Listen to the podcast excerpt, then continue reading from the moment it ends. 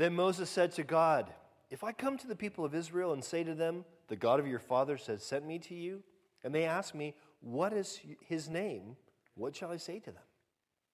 And God said to Moses, I am who I am. And he said, Say this to the people of Israel I am has sent me to you. God also said to Moses, Say this to the people of Israel The Lord, the God of your fathers, the God of Abraham, the God of Isaac, and the God of Jacob, has sent me to you. This is my name forever, and thus I am to be remembered throughout all generations. Father, we want to seek you today as the God who is. Whether we know you or understand you, you are God. And we pray that you would do for us, Lord, what, in a sense, what you did for Moses, that you would reveal yourself to us today. Lord, for those of us who are familiar with this story, would you remind us of what you're like? We so quickly forget what you're like. And for anyone here who doesn't know you, Lord, would this be their burning bush experience, so to speak? Would this be the time when they know you as you are? Thank you, Lord, that your love for us isn't dependent upon us getting everything right. Your love for us is based on who you are. Lord, we want to trust you more. We want to follow you more closely. And so, Father, we pray for you to reveal yourself to us. Please, Lord, we pray this in Jesus' name. Everyone who agrees says,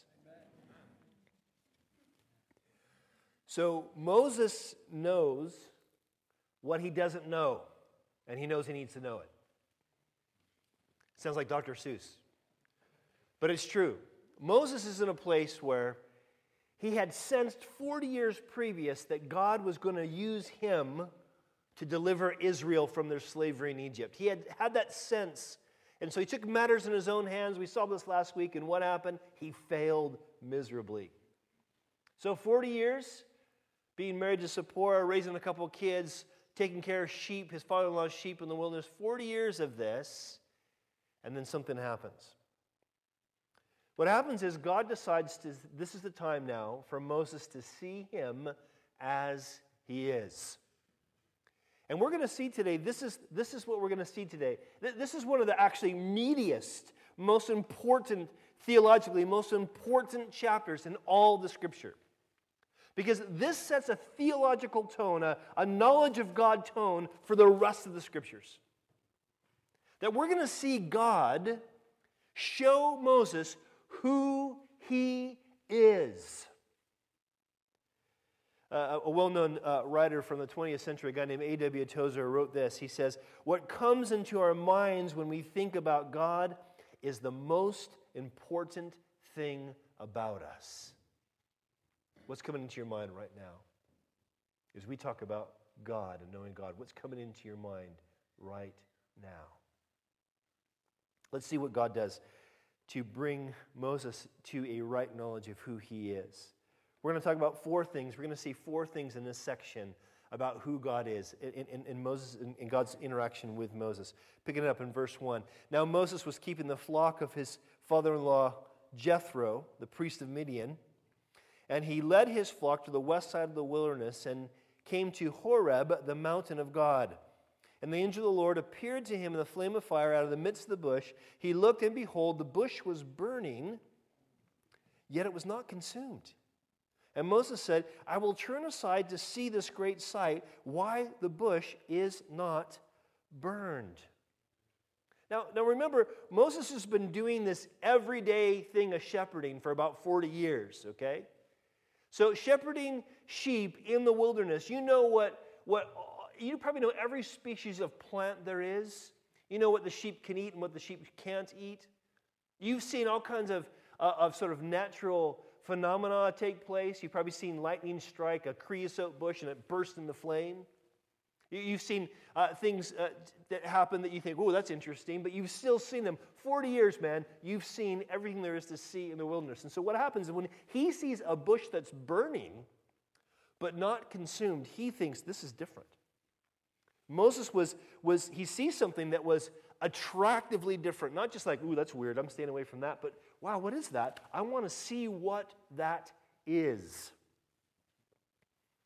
And it's important that we see this because what's happening here is God's going to draw Moses to himself using Moses' everyday activities. When we talk about a burning bush experience, we, we kind of think of this huge, profound thing, and it is hugely profound as we're going to see today. But often, God wants to make himself known to us in our everyday lives. I, I remember having a, a, an epiphany when uh, my son Garrett, my oldest son, was just a baby. It was my turn to, my turn to change the nappy, and he was just kind of at that place where, you know, when they're, when they're real small, the, the, what they produce isn't that bad. But as they eat normal food, you're talking, well, you know, there's a stank. And I remember changing his diaper and, and thinking how, how cute he was when he made the stank.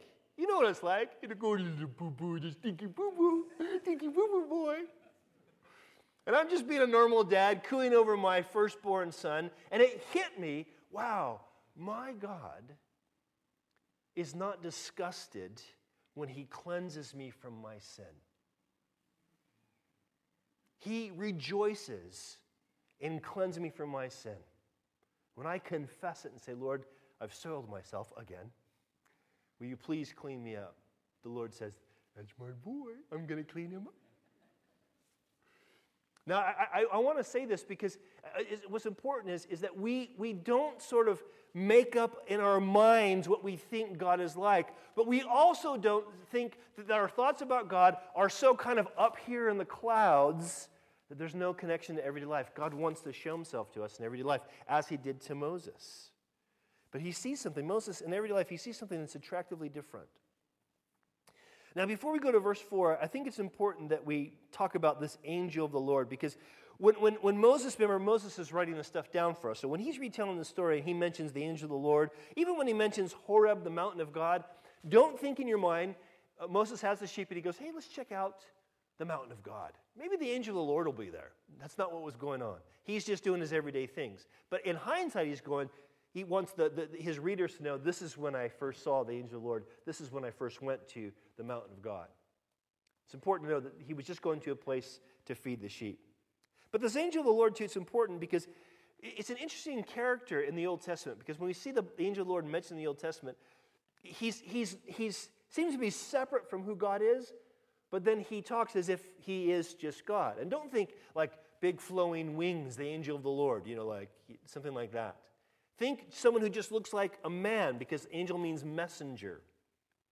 So, someone who's a messenger from God, that when he speaks, he speaks as God. That sounds familiar. Good. We're going to come back to that in a little bit. But the point is, Moses sees something that's attractively different. And then what happens? Verse 4. It says, And the Lord said, uh, and, the Lord, and the Lord saw that he had turned aside to see that Moses turned aside to see. And God called him out of the bush, Moses, Moses. And he said, Here I am. Then he said, Do not come near. Take your sandals off your feet, for the place that you are standing is holy ground. And he said, I am the God of your fathers, the God of Abraham, the God of Isaac, and the God of Jacob. And Moses hid his face, for he was afraid to look at God. Now, Moses is attracted to this thing. He's never seen like, anything like this in his 40 years in the wilderness. So he's attracted. And what you see happening here is God is attracting him by this burning bush that's not consumed, by this phenomena that he can't explain. He's attracted to it, but God calls him by name. And we see this echoed, this is kind of an echo of what we've already seen in, in, in Genesis, where God says to Jacob, Jacob, Jacob, when Jacob wrestles with the angel of the Lord. It's like God saying, listen, you've experienced something of me, or you're drawn to what I'm doing, but now I want to call you by name. God saves individuals. And God was calling Moses to himself. And it's also important that we recognize here when, when he says to Moses, don't come too close. Take off your sandals. This is holy ground. We, we need to make sure that we're, we understand he's not saying this land is sacred. It was just a place where, where he would take the, the, the sheep to feed. But because God was there, the land was made holy. God made the land holy. We get really kind of interested in, like, oh, why do you have to take off the sandals? What does that mean? What does that represent? And there's lots of kinds of ideas out there, but we don't really know for sure. And I think the reason we don't know for sure because it ain't about Moses' feet or sandals. It's about the holiness of God. And when he's in a place, he makes that place holy. But there's also something here that we, we need to recognize, and that is about the holiness of God. Because this is the first thing that God reveals to Moses about himself. He sees, Moses needs to see and understand that God is holy. What does that mean? I don't know about you, but when I think of the word holy, my first response is holier than thou. Somebody thinks they're better than someone else. There was an American sort of uh, late night sitcom called Saturday Night Live. I don't know if you've ever watched that show. It's a very heathen show, so don't watch that show. But it's funny. And Saturday Night Live, they have this character. They had this character way back in the '80s when I was watching it, called the Church Lady. And she just kind of looks down at everybody and she says things like, hmm, "Isn't that special?" And she's totally condescending and horrible to everyone she talks to. And it's quite comical, but it's also kind of sad because that's how people tend to look at Christians. That's what people think when they think holy. The church lady thinks she's better than everyone else. That's what they think. But holiness isn't about looking down on people. In fact, when the Bible talks about holiness, listen, it's, it's something, the word actually comes from this idea of being separate or set apart or distinct. So when we talk about the holiness of God, listen, we're talking about the fact that God is distinct, He's separate, He's different than anything else. There's nothing else like God. It also means, though, this it means that he's pure, that he's perfect, that he's unstained by sin and evil. In fact, listen, you need to understand we cannot defile God. You can't. And the reason God says stay back is not because he's going to go, ooh, you're icky. Don't touch me. He's saying stay back because I am so pure and so good, you will die if you get too close in the wrong way holy. When the Bible talks about holy, it means that everything that God does and says is good and right. This reality of God being a holy God is so important. This is the theme for church camp this year. Too much to unpack in, in one fourth of a sermon. We have to understand what it means that God is holy. We have to know who our holy God is if we're going to understand how amazing His grace is for us or how committed he is to our change. Now, what happens? Moses sees this, right? And when, when, when God says, Look, stay back, Moses seems to have this revelation of God's holiness. And what does he do in verse 6? It says that he hides his face. He was afraid to look at God.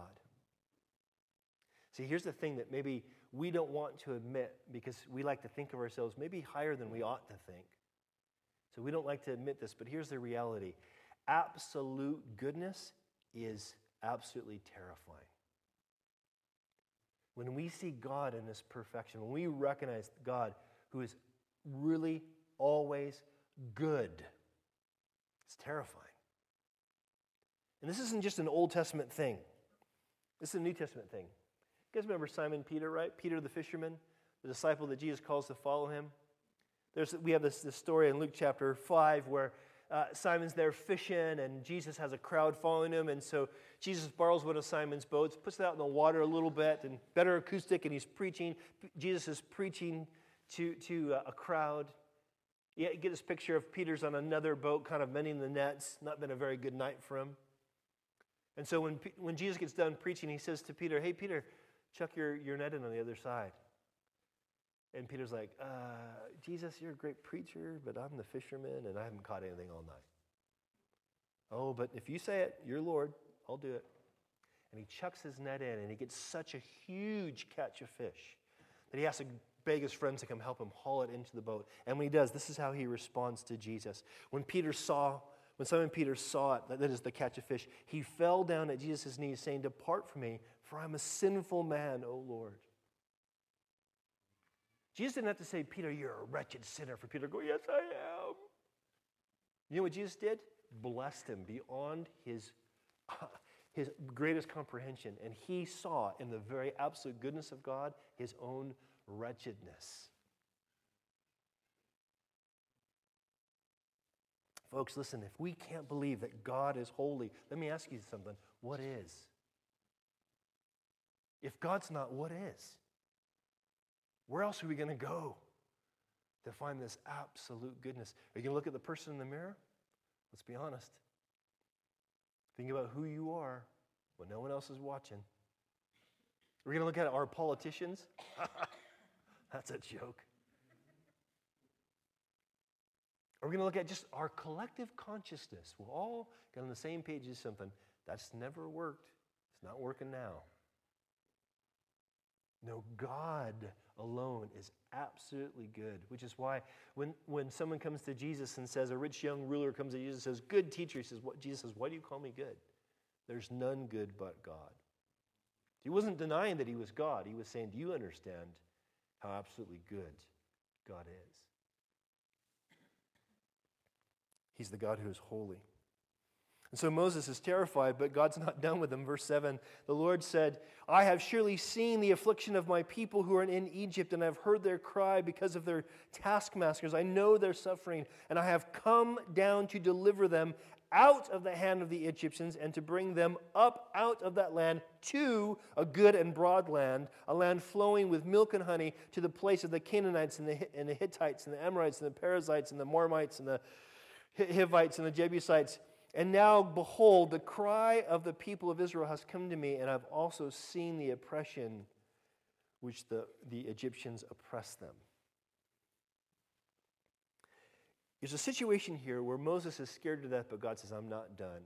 Because God is attracted to the suffering of his people. In fact, Israel's suffering is what is really kind of bringing his attention here. That doesn't mean that God wasn't paying attention the whole time. And it's important that we see that, in fact, you may not pick it up in English, but it's stronger in Hebrew, at least that's what the, the scholars tell me. That there's a stronger bit of language here in the Hebrew language that is showing that God's not making some sort of a casual observation, but He's saying, I know what they're feeling. I know exactly what they're going through right now. He's feeling their pain. And I love the fact that, that God says to Moses clearly, He says, Listen, I'm coming down both to deliver my people from something, but also to something. And this is important because we need to think of our own uh, deliverance, that we need to think ourselves of our own salvation. When God comes to us and makes Himself known, He doesn't want to just deliver us from our addictions or our corruptions or our failed relationships.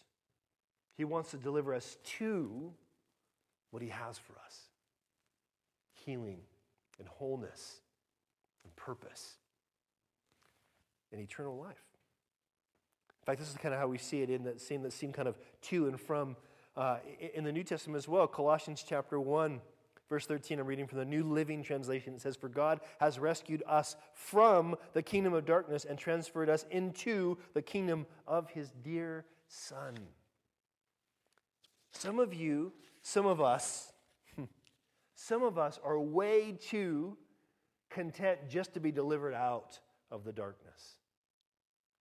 If you're bored in your relationship with God, if, if that can be, when you're, if you're in a season of just kind of bored, boredom and dryness in your relationship with God, it's probably because if you have been delivered out, you ain't walking in. Because God has more for you. Don't think more money and fame and all that kind of nonsense you see on religious television. I'm talking about God has more of Himself that He wants you to know. He's got more for you.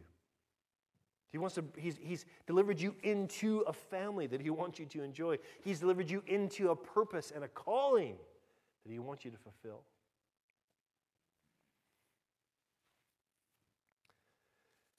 And so, what happens? We see Moses, when God, when God calls him, Moses kind of rejects. Because what does God say? Verse 10. Probably up to this point, Moses is going, okay, that's cool. You want to deliver us? That's great. You can do this. But then God says, verse 10, and I will send you to Pharaoh, that you may bring my people, the children of Israel, out of Egypt. But Moses said to God, Who am I that I should go to Pharaoh and bring the children of Israel out of Egypt? But God says, I will be with you. And this is the sign that you for you that I have sent to you when you have brought the people out of Egypt you shall serve God on this mountain. Now Moses is saying, Who am I to deliver the people of Israel? But th- let's think about this in just in the natural. Moses is the great, the best choice, isn't he? Who are you? Okay, Moses, let's see. Uh, you were raised in the, as a prince of Egypt, uh, so you have all the sort of military and education background that you'd need to run uh, a, you know, a, a nation of, of, hundreds of thousands, not millions of people. Um, and, and you maybe even know who the pharaohs, or they might remember who you are. And, you know, you, you seem to be the right person.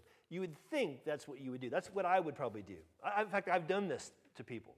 Hey, t- talking to somebody, would you consider doing this thing at church? I think you could really do a good job being responsible for this. Oh, who am I?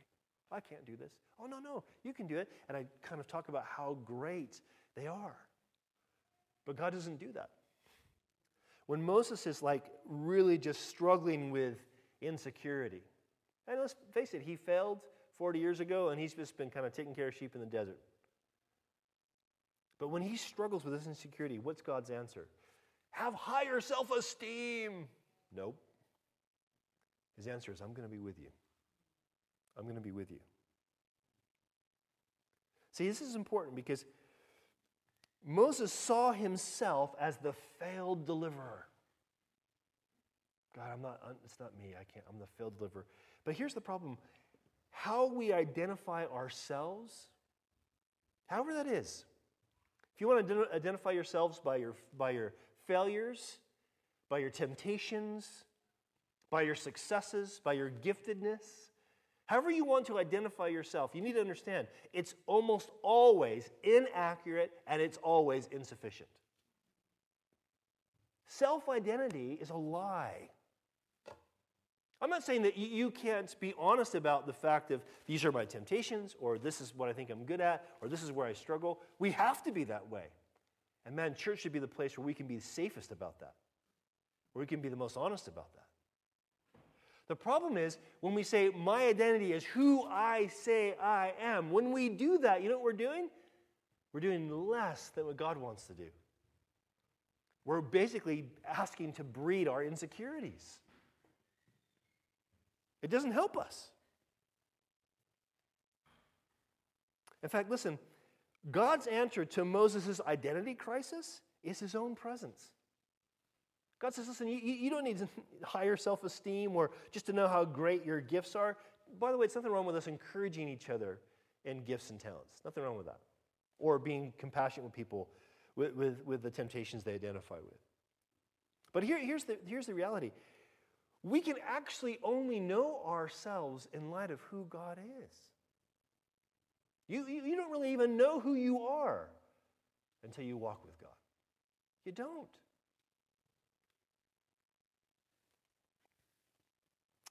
I know, I know this is, is difficult because I think one of the things that's scary for us is we, one of the biggest fears that we have as human beings is the lack of belonging.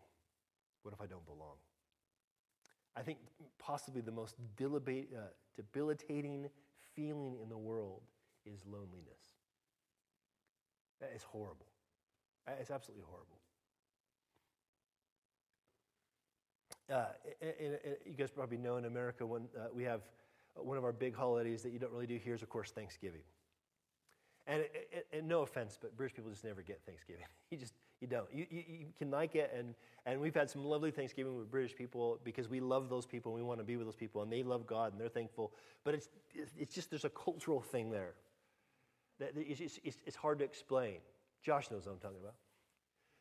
And, and it's not even just, it's, it, I think it's something about Thanksgiving feels like in America, like this is the time when you say, no matter how bad our family is, thank you, God, that we have a family. And one of the things that happens on Thanksgiving Day, which is a, a national holiday, still many of the kind of restaurants are open, specifically like the Little Chef kind of restaurants. A place called Denny's is open. partly because they sell pies and cakes and people last minute want to go buy a cake. I'll tell you what, one of these times I was going into a thanks, on Thanksgiving Day to buy a pie for a family gathering, and you know what I saw in there? A dozen people sitting by themselves during Thanksgiving. Oh man, that's so hard to see. You wanted to say, Come to my house, you know? Because you feel what they must be feeling. I have no one at Thanksgiving. Now, now listen. This is not just sentimentality. There's a reality that we were not made, we were not made to be by ourselves. And when we insist on identifying ourselves, I decide who I am. When we do that, you know what happens? We actually isolate ourselves from everybody else. Because no time in history there's been no time in history in any culture until these last maybe 50 to 70 years where people thought, I choose who I am. Everybody was who they were in relation to their parents, in relation to their community, in relation to their ethnicity. Everyone was like that. And we have this new thing that feels free, but actually isolates us. It isolates us.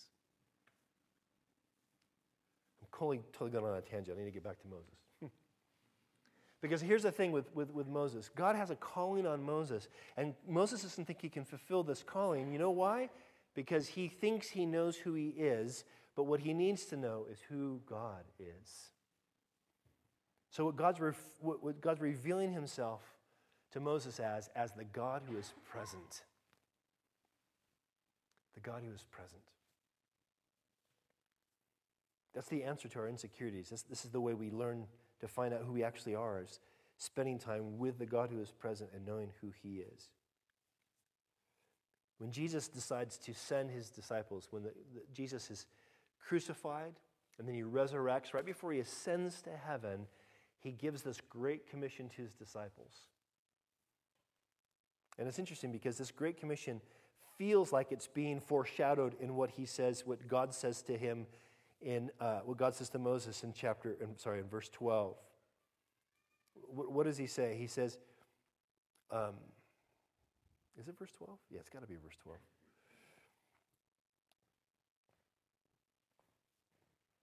He says, he said, I will be with you, and this shall be the sign for you that I have sent you. When you have brought the people out of Egypt, you will serve God in this mountain. Isn't this interesting? Because when we think of a sign, what do we usually think of? God says, I'm going to do a miracle to prove to you that I'm actually here doing something. And God says, Here's the sign. When it's all done, you'll know that was me. That's not really helpful, God. Come on. But actually, it's, it's incredibly helpful because what God's wanting to say to Moses is what God's wanting to say to us. Are you going to trust me? Because no sign, no miracle has ever created faith. It can only confirm it. It can only confirm it. Hey, for the record, it's on video. I believe in miracles. I've seen God do supernatural miracles. I believe God still does miracles today. But miracles don't produce faith, they can only confirm it. Faith has to be produced by who God is as He's revealed Himself in His Word. So when Jesus sends off His disciples, He said to them, All authority in heaven and earth has been given to me. Go therefore and make disciples of all nations, baptizing them in the name of the uh, Father and the Son and the Holy Spirit, teaching them to observe all I've commanded you. Behold, what does he say? I am with you always to the end of the age.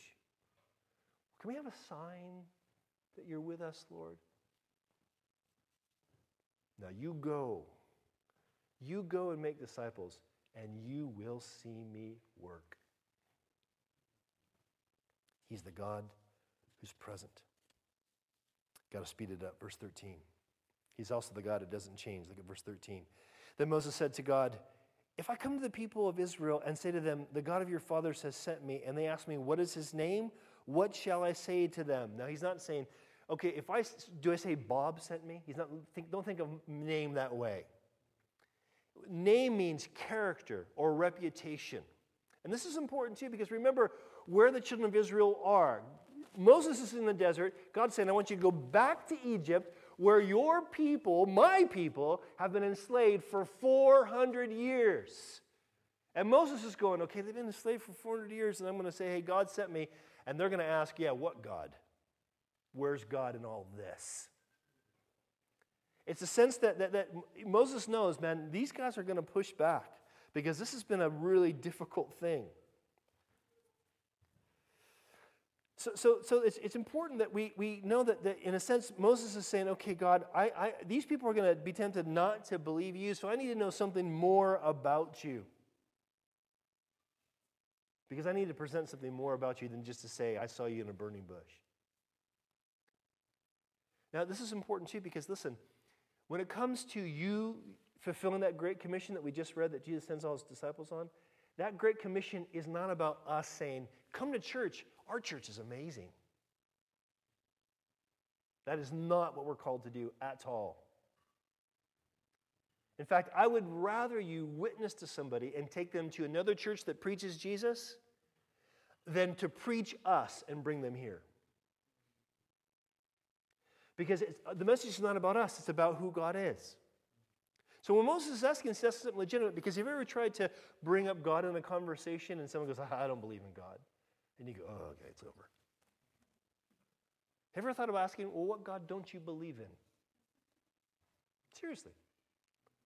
Yeah, you can be gentle and you can be humble about it, but you can say, so when you say you don't believe in God, what God don't you believe in? Maybe they'll say, I don't believe in any God. There's no kind of God whatsoever. Hey, the, the, the conversation's going. But oftentimes they'll say, I don't believe in a God who's, you know, capricious and judgmental and harsh. But actually, they do. They want there to be a God that's judgmental, just not judgmental towards them. And the truth is, if you know what God is like, and you can know that the justice of God is trustworthy, and the goodness of God is absolute, and the mercy of God is available, and the grace of God is greater than our sin. When you know what God is like, guess what? You got something to say. You have someone to talk about. So when Moses is saying, God, I, I need to know who you are, he's not asking for a label, he's wanting to ask what he's like. And what does God answer, right? Verse 14. He gives almost a non answer. God says to him, I am who I am. That's not helpful, God. This is twice now. You're not being helpful. I, what do you mean I am who I am? That sounds like Popeye. I am who I am. What is that? What's that all about? But Jesus, or, or God says to Moses, God says, Say this to the people of Israel I am has sent me to you. Now, now, here's what's going on. When God says, I am that I am, he's saying to Moses, Listen, you're asking what I'm like, but I cannot be compared to anything else. There's nothing like me, there's no one like me. But also, he's saying, really, and maybe, I don't know, we don't know for sure if Moses get this or not get this, but there's a reality in Scripture that we know God is basically saying about himself that he's not determined by anything else. Talking about sort of giving yourself an identity we try to do that, but actually it's impossible for us to do that. We're not meant to give ourselves our own identity. But God does and, and cannot do anything but proclaim his own identity because he's not determined by anything else. When the Bible says in Genesis chapter 1, in the beginning, God, that means before there's anything else, God is. He's always existed. Oh, okay, if God made the world, who made God? Nobody, that's the point.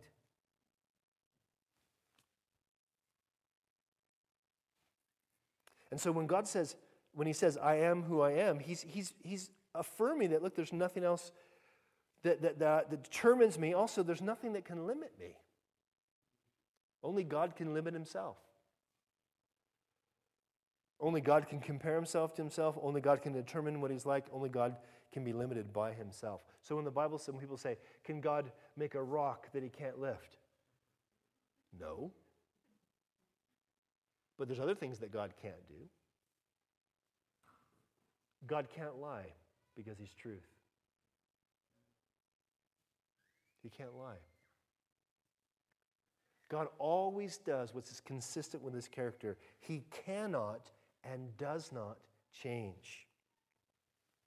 And, and the reason God reveals himself this way to Moses is he wants to make sure that Moses, when he's going back to Egypt, where these people, his people, have been enslaved by the Egyptians who have dozens of gods, who seem to be winning, that he says, Listen, you need to know that I am not like any of those gods. And we're going to see as we go through Exodus, and the reason I'm going to deliver my people the way I'm going to deliver my people so they can see there is none like me. See, God's not going to be put into a box.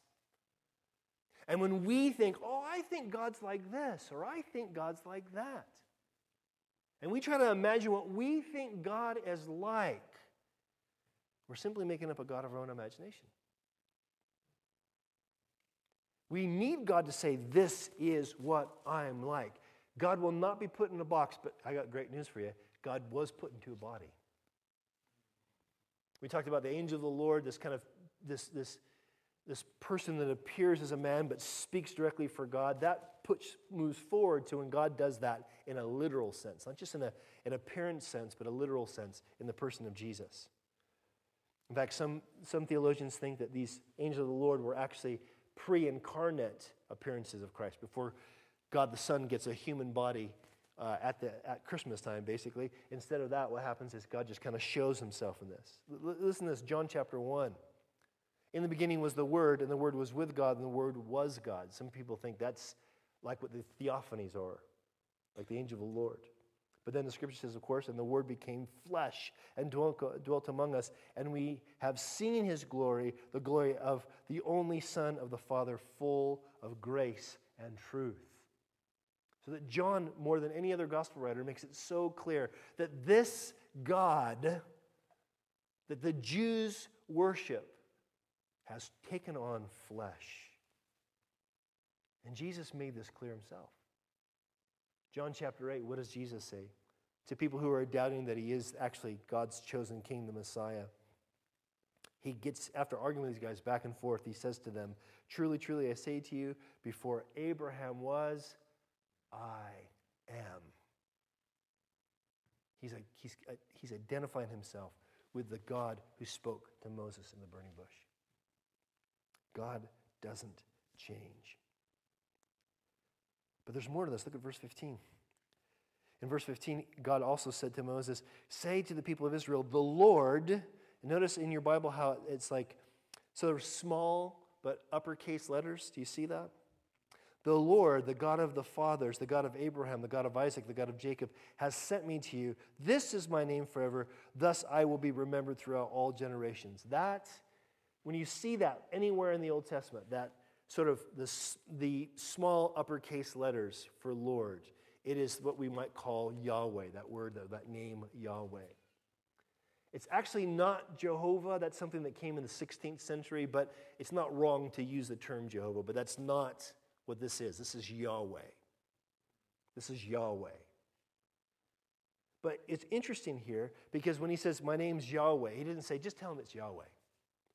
He makes sure that he identifies himself. Listen, he's saying, Look, at my character is determined only by myself, but also my name is identified not just by Yahweh, but by my actions.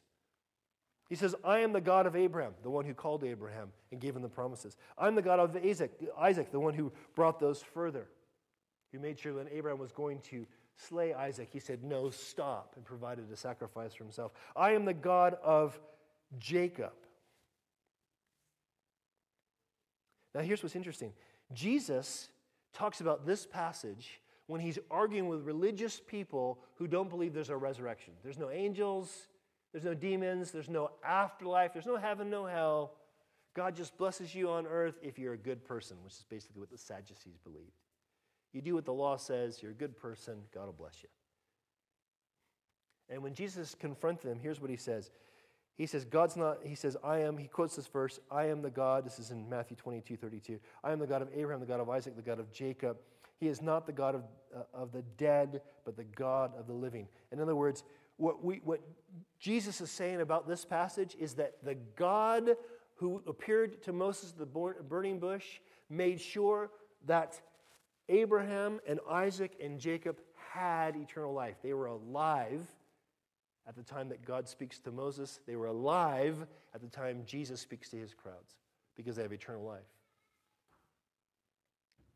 This is important.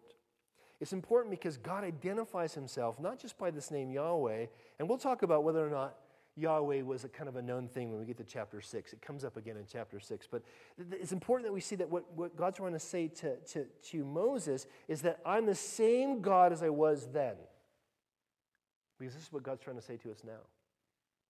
The same God who gave them eternal life gives us eternal life through Jesus.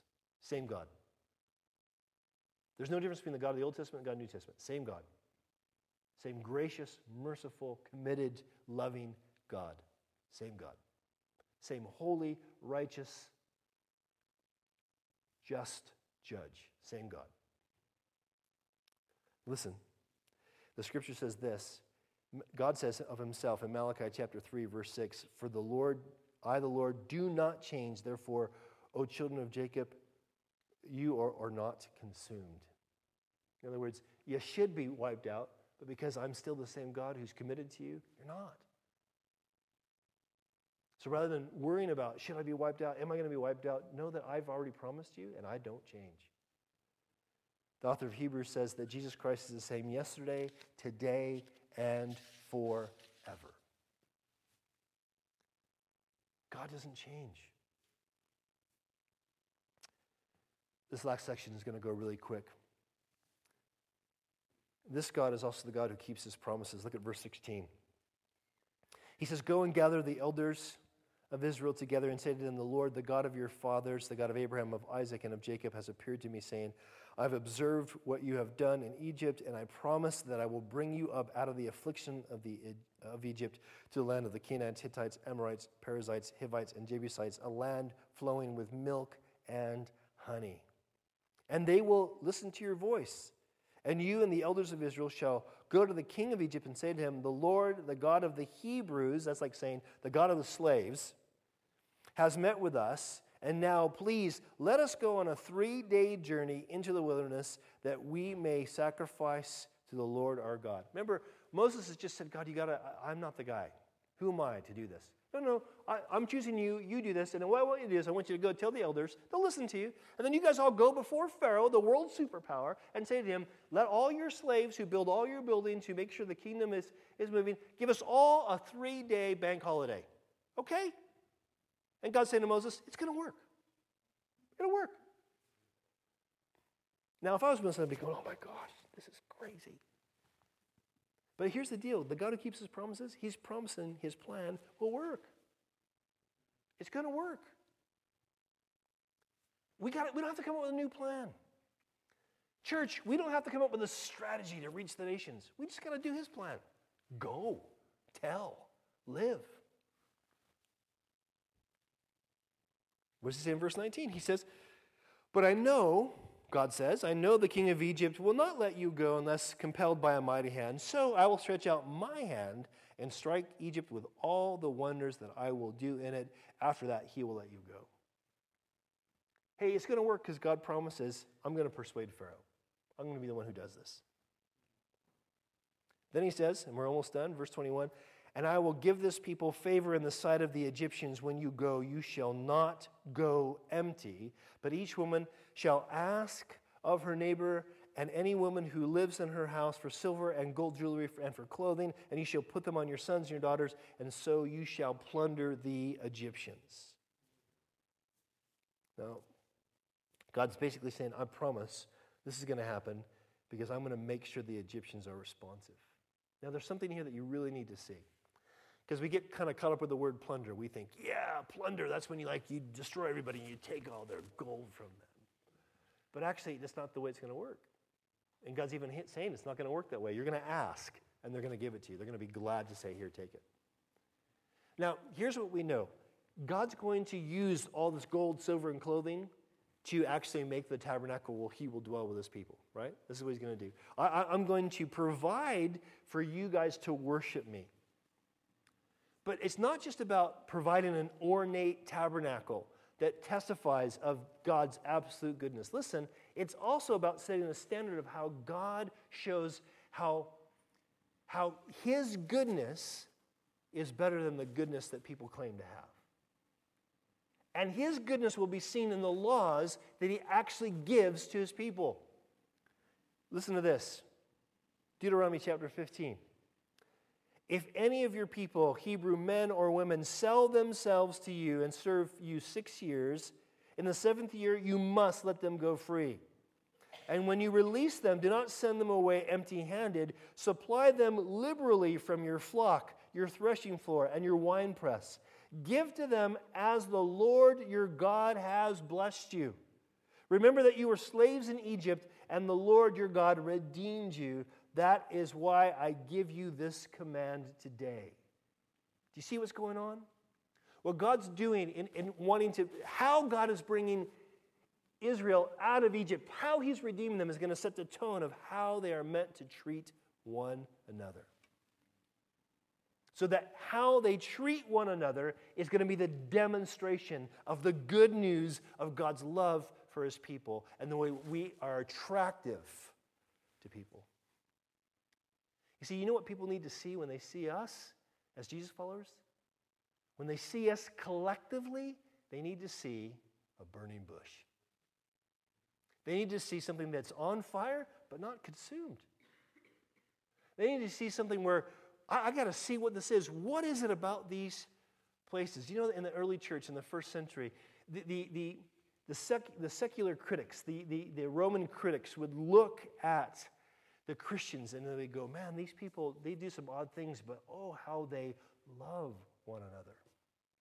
They couldn't deny it. What God is calling Moses to do, how God will deliver Israel out of Egypt through Moses, points forward to how God delivers us in Jesus and shows us this is why all that we do needs to look like what God has done for us to deliver us. You following me? You got we don't just have a good message to share, we have a great message to live. Because we're not talking about a God that seems to fill, fulfill our dreams and give us our great destiny. Yeah, that's, there's some truth to that, but we have, we know the God who is. We know him. He's the God and Father of our Lord Jesus Christ. So I'll ask you again what comes into your mind when you think about God? Do you think about a God that so loved you that he sent Jesus to die for you? Is that what comes in to your mind? Do you think about a God who is waiting to snuff you like a bug? Do you think about a God who's apathetic? Maybe he kind of wound up the universal clock and he just kind of lets us go do what we want to do. Do you see the God who so loved the world? Do you see the God who is? The God that doesn't change. The God who's holy. Who makes us holy so that we can be with him forever. Do you see that? Do you see him? Father, help us to see. Father, please help us to see. Take off the blinders from our eyes. Break our hard hearts that we might see you as good as you are. That we would believe that you're as good as you are. And then confirm confirm who you are by shedding your spirit abroad on our hearts, by pouring out your spirit on us, that we would know the height and depth and width and breadth of your love for us. That we'd experience you for who you are. Father, we pray you would do this. We pray you would do this in Jesus' name. And everyone who agrees says, Amen. All right. God bless you guys. House groups this week. Don't forget to sign up for camp. If you don't get the emails, make sure you get that signed uh, in today so that uh, we can get you those uh, forms, okay? God bless you.